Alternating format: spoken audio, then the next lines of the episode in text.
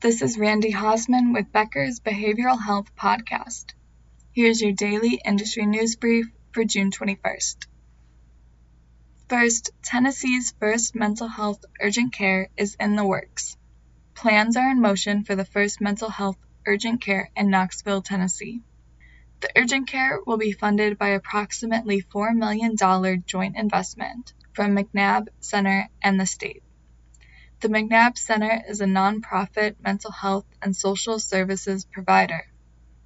The urgent care will specifically help the more than 3,000 people in Knox County who have a mental illness. The center is designed to treat those dealing with a mental health crisis or who need assistance accessing psychiatric care. This includes addiction treatment and family counseling. Ideally, this will lessen the delay for those seeking treatment. Knoxville Mayor Glenn Jacobs said this will benefit Knox County along with surrounding counties. Second, Headspace unveils workshop series designed for leaders to support employee mental health. Headspace is a popular meditation and mindfulness app.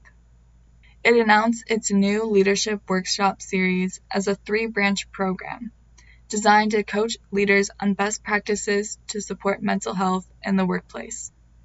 The series has three programs. One is the Mindful Leadership Collection. This is a two part workshop series to show leaders how to develop a compassionate workplace culture. The second is the Managing Health Teams Collection. This one is a three part workshop series educating leaders on actionable strategies designed to support employee mental health. There's an emphasis on recovery from burnout, check ins, and safety. The final one is the Singles Program. These are individual workshops focused on topics of self compassion, self care for managers, and bouncing back from burnout. Right now, the Leadership Workshop series is only available to existing Headspace Health clients. If you're interested in joining the waitlist, you can visit Headspace website. Third, here are the 10 states with the highest rates of mental illness using data collected by Mental Health America in 2021.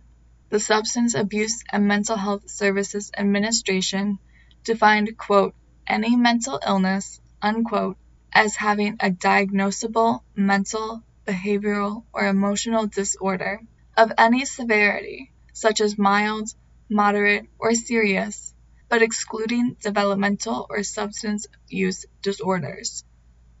As of 2021, 19% of U.S. adults experienced a mental illness. This is equivalent to more than 47 million people.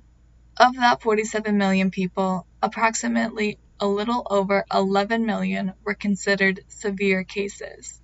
The state with the highest prevalence of mental illness was Utah. It has over 25% of the adult population experiencing a diagnosable mental illness. Idaho ranks second with just under 25%. West Virginia follows third, and Indiana is fourth. Oregon places fifth, with Washington State at sixth. The District of Columbia hits seventh, followed by Kentucky at eighth and Colorado at ninth. Missouri is at 10th place with a little over 21% of its population experiencing a diagnosable mental illness. Thanks for listening. Want more of the latest info and behavioral health delivered directly to your inbox?